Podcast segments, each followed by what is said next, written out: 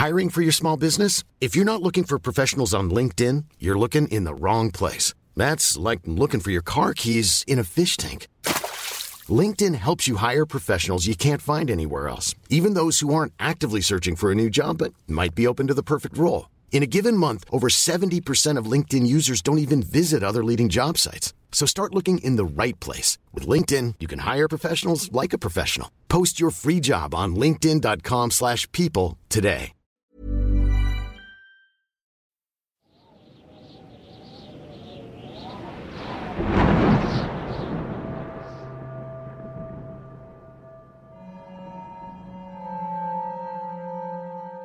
Bagyo Horror Stories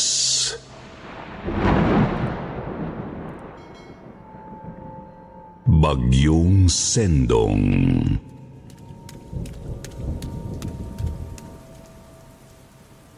Magandang gabi po sa lahat. Ako po si Azula. Ang kwentong ibabahagi ko po sa inyo ngayon ay tungkol sa naging karanasan ko noong bagyong Sendong na naganap noong December 16, 2011 dito sa amin sa Cagayan de Oro. Isa ito sa pinakamapinsalang bagyong nagdaan sa ating bansa. Madalas akong nakakakita ng mga pangitain, maging sa panaginip o sa totoong pagkakataon. Dati madalas kong nakikita yung taong malapit nang mamatay. Yung bang parang alam mo kung mawawala na siya sa mundo. Nangyari na rin ito sa mga tiyuhin ko sa angkan ng papa ko.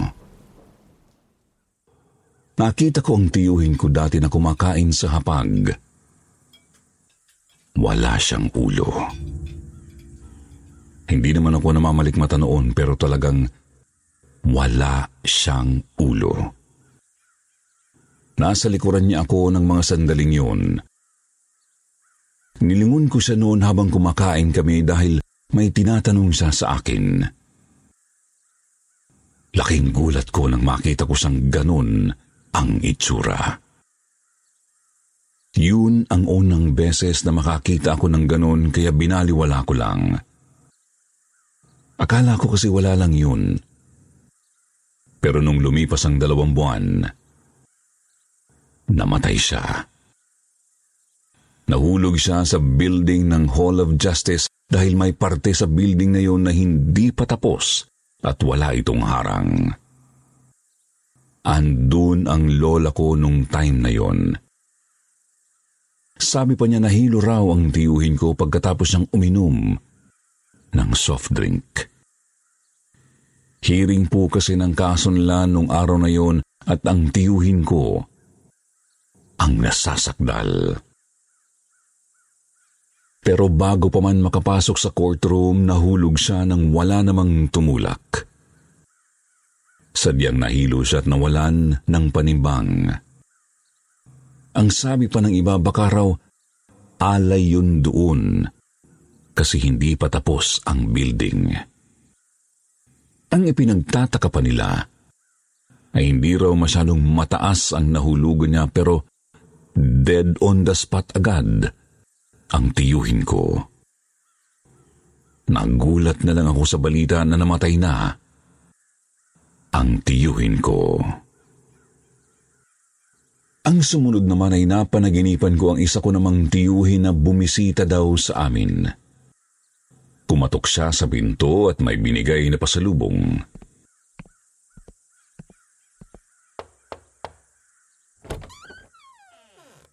Sa panaginip ko nakasuot siya ng puting t-shirt dahil mahilig talaga siya sa puti at nakamaong siya ng dark blue ang kulay. Pinapasok ko pa siya ng bahay pero sabi niya hindi naman daw siya magtatagal kaya nagpaalam lang din ako. Nagulat lang ako nung tumalikod na siya nakita kong butas-butas ang damit niya sa likod. Wala naman akong nakikitang dugo pero ang daming butas ng kanyang damit at binilang ko pa talaga yun. Nasa labing tatlo lahat ang mga butas. sinigawan ko pa siya at tinanong kung bakit ang daming butas ng damit niya. Pero hindi na niya ako nilingon. Nakarinig ako ng putok ng baril at napamulagat ako ng gising. Napabangon akong bigla, doon ko lang nalaman na panaginip lang pala. Pero nagtataka ako kung bakit parang totoo. Isang linggo pagkatapos ng panaginip kong yun para akong na-deja vu dahil parang naulit yung pangyayaring yun. Pero hindi na sa panaginip. Totoo nang nagpunta siya sa bahay at iba naman ang kulay ng damit niya ng sandaling yun. Sinabihan ko siya na napanaginipan ko siya kaya mag-iingat siya sa daan. Sinagot niya ako ng, Hayan ka na naman sa panaginip mo. Bakit kaya sa lahat ng pamangkin ko, ikaw yung weird? Kinahapunan, umalis siya.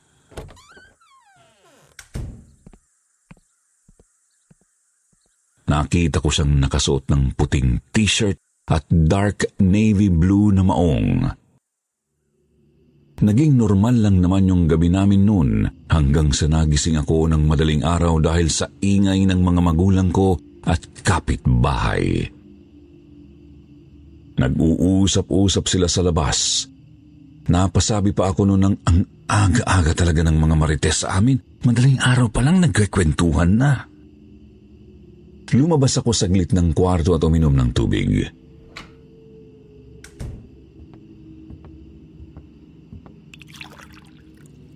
Narinig ko si mama sa labas na umiiyak. Nakinig ako sa kanila para malaman kung anong dahilan ng pagiyak ni mama.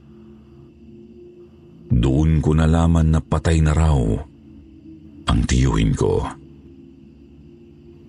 Tinadtad ng bala ang katawan niya dahil napagkamalang miyembro ng BM-29 na grupo.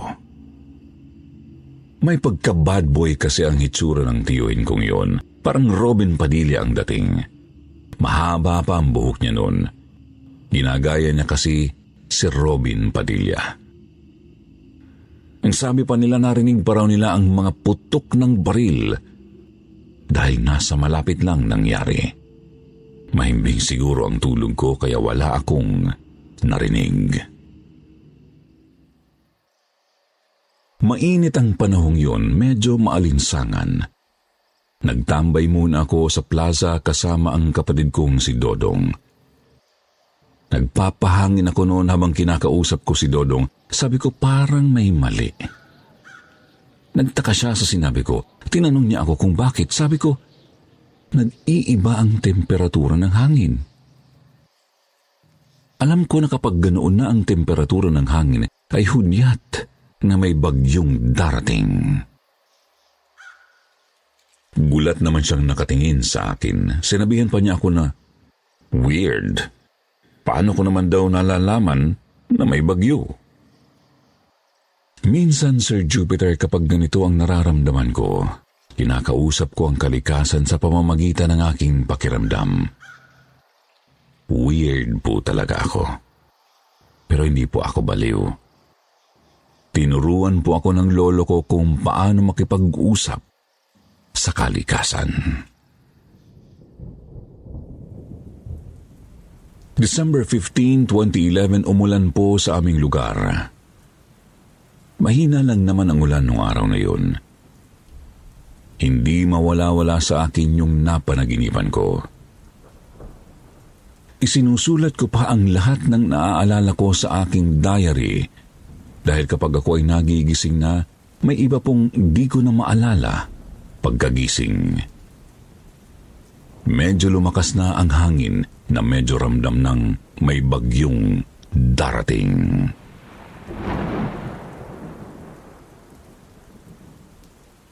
December 16, 2011, nagbihis ako dahil may dadaluhan pa kami ng asawa ko na Thanksgiving sa church namin.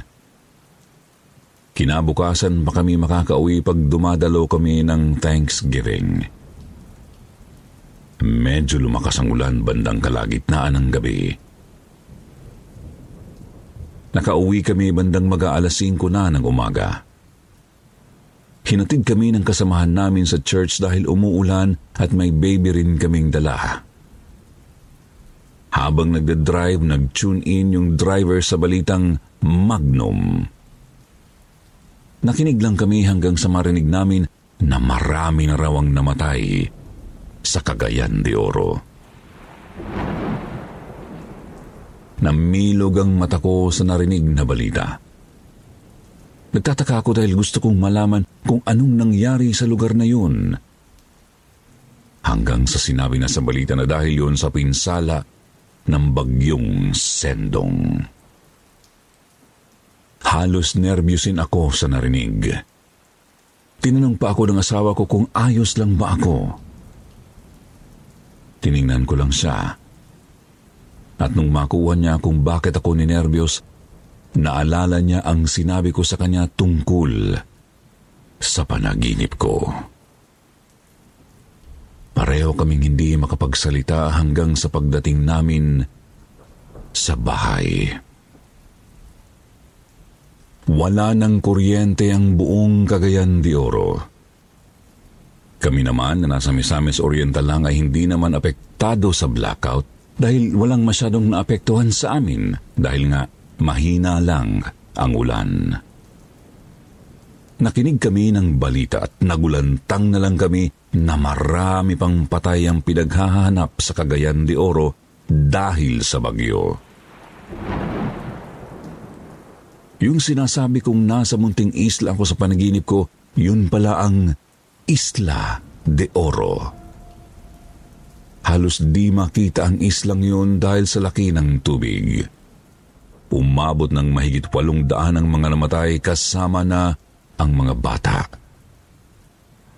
May pinaghahanap pa raw ayon sa balita. Hindi ko alam ang sasabihin ko. Naiiyak ako dahil bakit nagkakatotoo ang panaginip ko? Simula na ng simbang gabi noon. Kahit simbahan ay napasukan ng tubig. Hanggang ngayon, sariwa pa rin sa alaala ko ang pangyayaring di ko halos paniwalaan kahit nakita ko sa panaginip. Coincidence nga ba ang lahat? Pero bakit ako ang nakakaranas nito? Ano ang gustong ipabatid sa akin ng panaginip ko?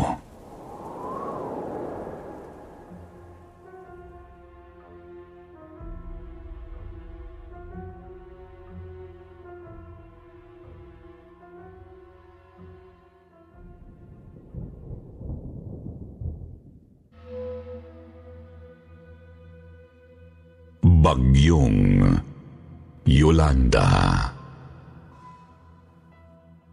Ako po si Janus. Taga-Samar po ako pero dito na ako nakatira sa Cavite. November 2013 nang sinalanta ng Bagyong Yolanda ang aming probinsya. Nakaramdam ako ng pag-aalala sa pamilya kong naroon. Panay ang tawag ko sa kanila para kumustahin Noong una sinasabi nilang ayos naman daw sila. Nawawala ang kaba ko kapag sinasabi nila yon. Pero hindi ko talaga maipaliwanag kung bakit iba ang nararamdaman ko. Para akong hinahatak pa uwi sa amin pero hindi naman pwede dahil may bagyo na nga. Lalo akong binalot ng kaba at pag-aalala nang hindi ko na makontak ang pamilya ko. Hindi na ako mapalagay. Hindi na ako makatulog sa pag-iisip. Naglilibang na lang ako sa pakikipagkwentuhan sa mga kasama ko sa apartment. Pinapalakas nila ang loob ko dahil sa amin talaga ang sentro ng bagyong yun. Napakalakas pa naman ng bagyong Yolanda. Nang mag-ring ang aking cellphone, agad kong sinagot. Nakausap ko ang nanay ko. Hindi na nga lang malinaw ang usapan namin dahil putol-putol ang dating ng boses niya. Gumagaralgal na ang tinig niya at ang dating sa akin, boses lalaki na siya. May ilang salita akong naintindihan sa mga sinabi niya. Ang sabi niya, huwag daw akong mag-alala sa kanila dahil ayos na raw sila. Kilala ko ang nanay ko. Mabunga nga siya at hindi nagsasabi o nagpapakita ng pagmamahal sa mga anak. Kaya bigla akong kinabahan nang marinig ko ang A lot can happen in three years, like a chatbot may be your new best friend. But what won't change? Needing health insurance. United Healthcare Tri Term Medical Plans, underwritten by Golden Rule Insurance Company, offer flexible, budget friendly coverage that lasts nearly three years in some states. Learn more at uh1.com. I'm Sandra, and I'm just the professional your small business was looking for. But you didn't hire me because you didn't use LinkedIn jobs. LinkedIn has professionals you can't find anywhere else, including those who aren't actively looking for a new job but might be open to the perfect role, like me. In a given month, over 70% of LinkedIn users don't visit other leading job sites. So if you're not looking on LinkedIn, you'll miss out on great candidates like Sandra. Start hiring professionals like a professional. Post your free job on linkedin.com/people today. Sinabi niyang mag-iingat ako at mahal na mahal daw niya ako. Noong una, ayokong mag-isip ng ibang bagay. Kakawala lang yon. Dala lang ng takot niya sa bagyo. Pero Sir Jupiter, bumigat ang ulo ko dahil pakiramdam ko nanlalaki ito. Pakiramdam ko rin ay nagtataasan ang buhok ko. Gusto kong umiyak at lalo akong hinahatak ng paa ko na umuwi sa amin. Sinabi ko sa sarili ko na pagkatapos ng bagyo, uuwi talaga ako agad. Para makatulog, uminom ako ng alak. Nakaramdam ako ng antok. Mahimbing na akong natutulog nang maramdaman kong may humahaplos sa mukha ko. Napakalamig ng kamay at basa pa. Hindi pa ako makadilat noon dahil nag-iisip ako kung sino sa mga kasama ko sa apartment ang hahaplos sa akin at kung bakit naman niya gagawin. Puro kami lalaki, kaya naisip ko na, may bakla na ba kaming kasama? Pero bakit ang lamig at basa pa ang kamay niya? Bigla kong hinablot ang kamay at hinawakan ng mahigpit para hindi makatakbo. Saka ako dumilat para tingnan siya. Madilim na sa tulugan namin dahil nagpapatay kami ng ilaw para makatipid sa kuryente. Pero kahit madilim, ay nakita ko ang nakaupo sa higaan ko. Parang mas maitim pa sa gabi ang kulay niya. Nabitawan ko siya nang makita ko ang bulto ng katawan niya. Kahugis ito ng katawan ng nanay ko. Nakasuot siya ng duster dahil nakita ko rin ang suot niya na hinahangin nang siya ay tumayo. Napabalikwas ako ng bangon para buksan ang ilaw nang magliwanag na wala na siya. Hinagilap ko ng tingin ang buong apartment pero wala namang gising bukod sa akin. Wala rin akong narinig na lumabas kaya imposibleng nawala na lang siyang bigla. Imposible rin na siya ang nanay ko dahil nasa probinsya siya.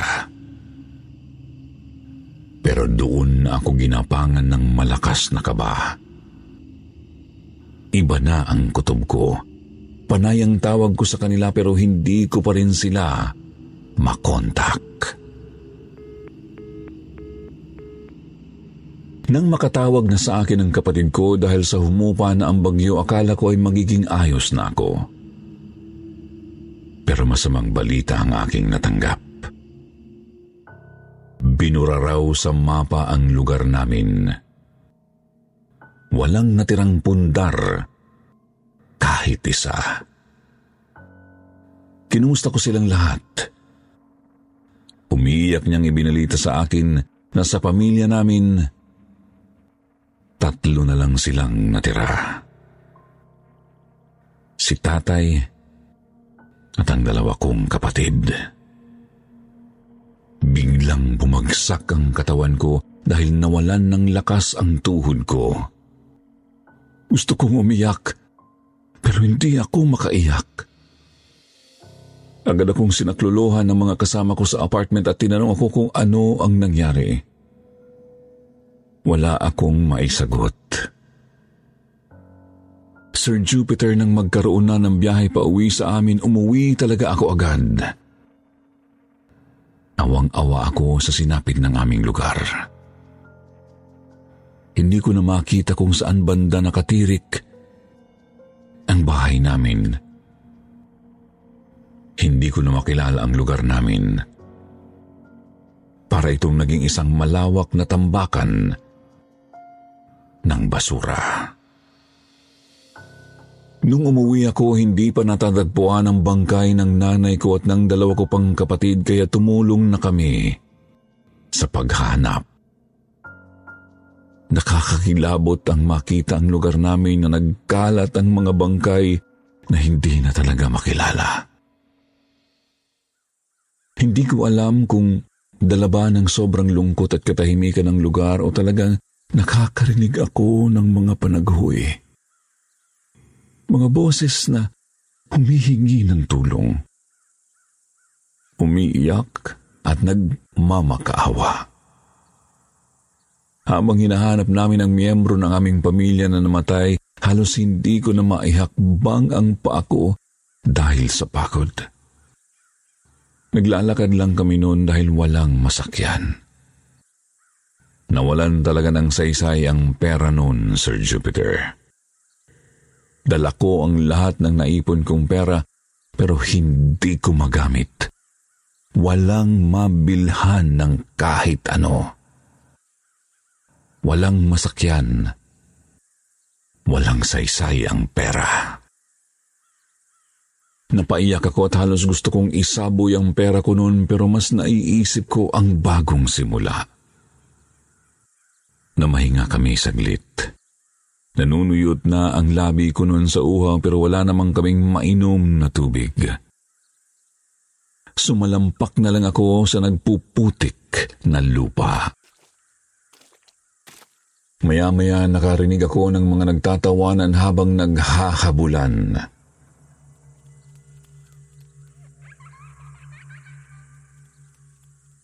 Napangiti ako. Naisip ko sa kabila ng sinapit ng lugar namin, mayroon pa ring nakakatawa sa kanila. Habang pinapakinggan ko sila, bigla kong naisip na parang pamilyar ang boses nila Parang ang dalawa kong kapatid na namatay sa bagyo. Hanggang sa marinig ko na rin ang boses ng nanay ko na sinasaway silang dalawa dahil nag-aaway na sila. Nagkakapikunan na. Dali-dali ko silang nilingon, umaasa talaga ako na makikita ko silang buhay noon. Na mali ang binalita sa akin na patay na sila, na, na sana ay naligaw lang sila. Pero nang tingnan ko sila malabo ang itsura nila. Malapit lang pero para napakalayo. Malabo na para lang silang usok. Napatayo ako para lapitan sila pero habang lumalapit ako at tinatawag sila, hindi naman nila ako pinapansin. Tapos parang lumalayo sila sa akin kahit hindi naman sila umaalis sa kinatatayuan nila. Tumakbo ako noon na talagang hinabol ko sila. Narinig ko pa ang tatay ko at mga kapatid ko na hinahabol ako para pigilan pero hindi ko sila pinapansin. Sinundan ko ang nanay ko hanggang bigla na lang siyang parang hinahatak ng kung sino na nagmumula sa ilalim ng lupa. Kitang-kita ko pa ang kamay na pilit na hinahatak ang nanay ko palubog sa lupa. Narinig ko na ang iyak ng nanay ko at paghingi niya ng tulong. Ganoon din ang nangyari sa dalawa kong kapatid. At nakita ko rin ang iba na hinahatak silang papunta sa ilalim ng lupa. Mabilis kong tinakbo ang nanay ko at nang marating ko ang lupa na pinagbaulan niya, dali-dali ko itong hinukay na gamit ang kamay ko. Hanggang sa mahawakan ko na ang kanyang damit. Kilala ko ang duster niyang yun dahil binili ko yun para sa kanya. Tinulungan na rin ako ng tatay ko at dalawa ko pang kapatid na hukayin na rin ang lupa. Hindi na namin nakilala ang bangkay ng nanay ko dahil lumobo talaga ito. Magang-maga ang kanyang mukha. Nakilala na lang namin dahil sa suot na damit. Yakap-yakap niya ang bunso kong kapatid. Hindi talaga niya pinitiwan. Hindi ko alam kung anong hirap ang pinagdaanan nila pero naiyak ako nang makita ko sila. Nakita rin namin ang isa ko pang kapatid dahil matapos naming maiahon ang bangkay ni nanay, lumitaw naman ang dulo ng paa ng kapatid ko dahil sa kakahukay namin sa lupa. Nakilala namin siya dahil sa suot niyang short. Wala na siyang pang itaas na damit.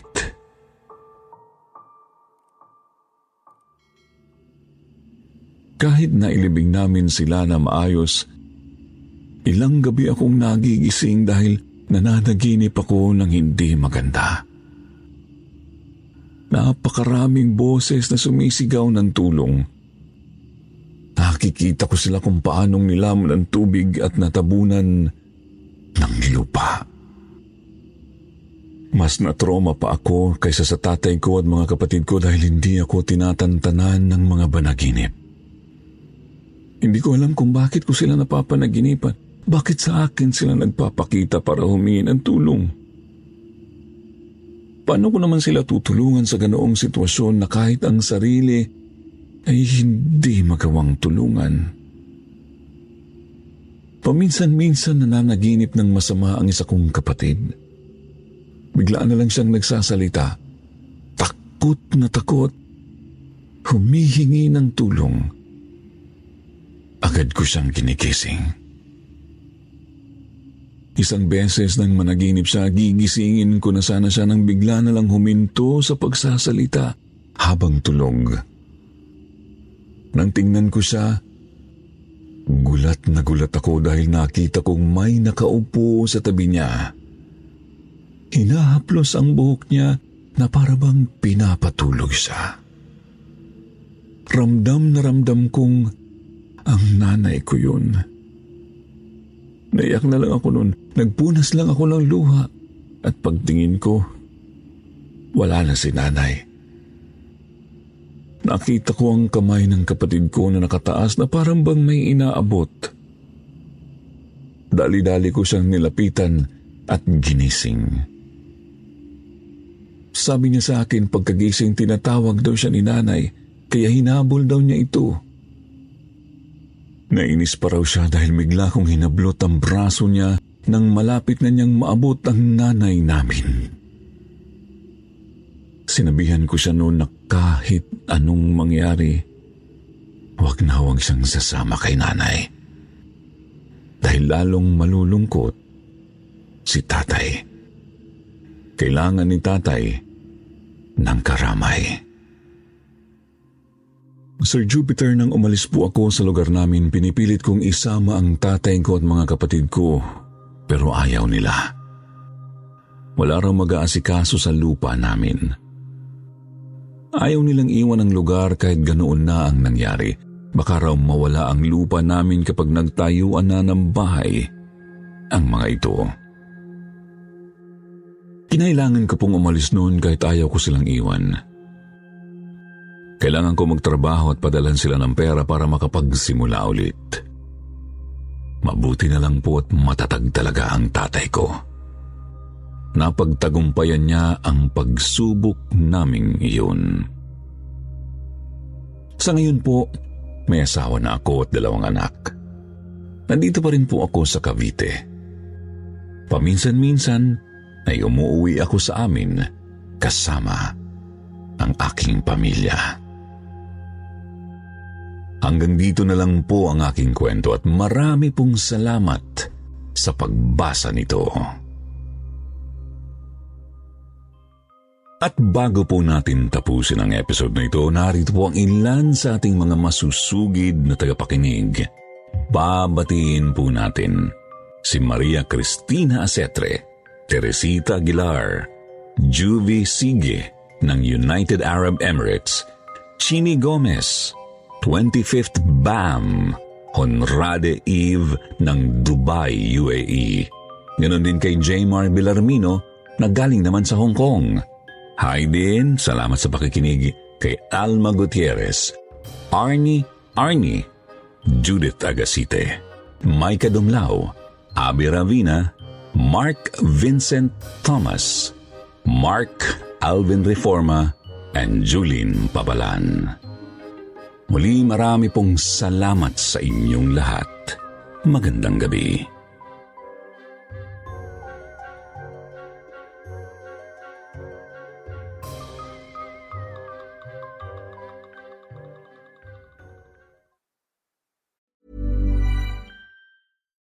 Hi, I'm Daniel, founder of Pretty Litter. Cats and cat owners deserve better than any old fashioned litter. That's why I teamed up with scientists and veterinarians to create Pretty Litter. Its innovative crystal formula has superior odor control and weighs up to 80% less than clay litter.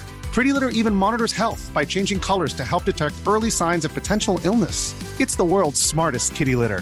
Go to prettylitter.com and use code ACAST for 20% off your first order and a free cat toy. Terms and conditions apply. See site for details.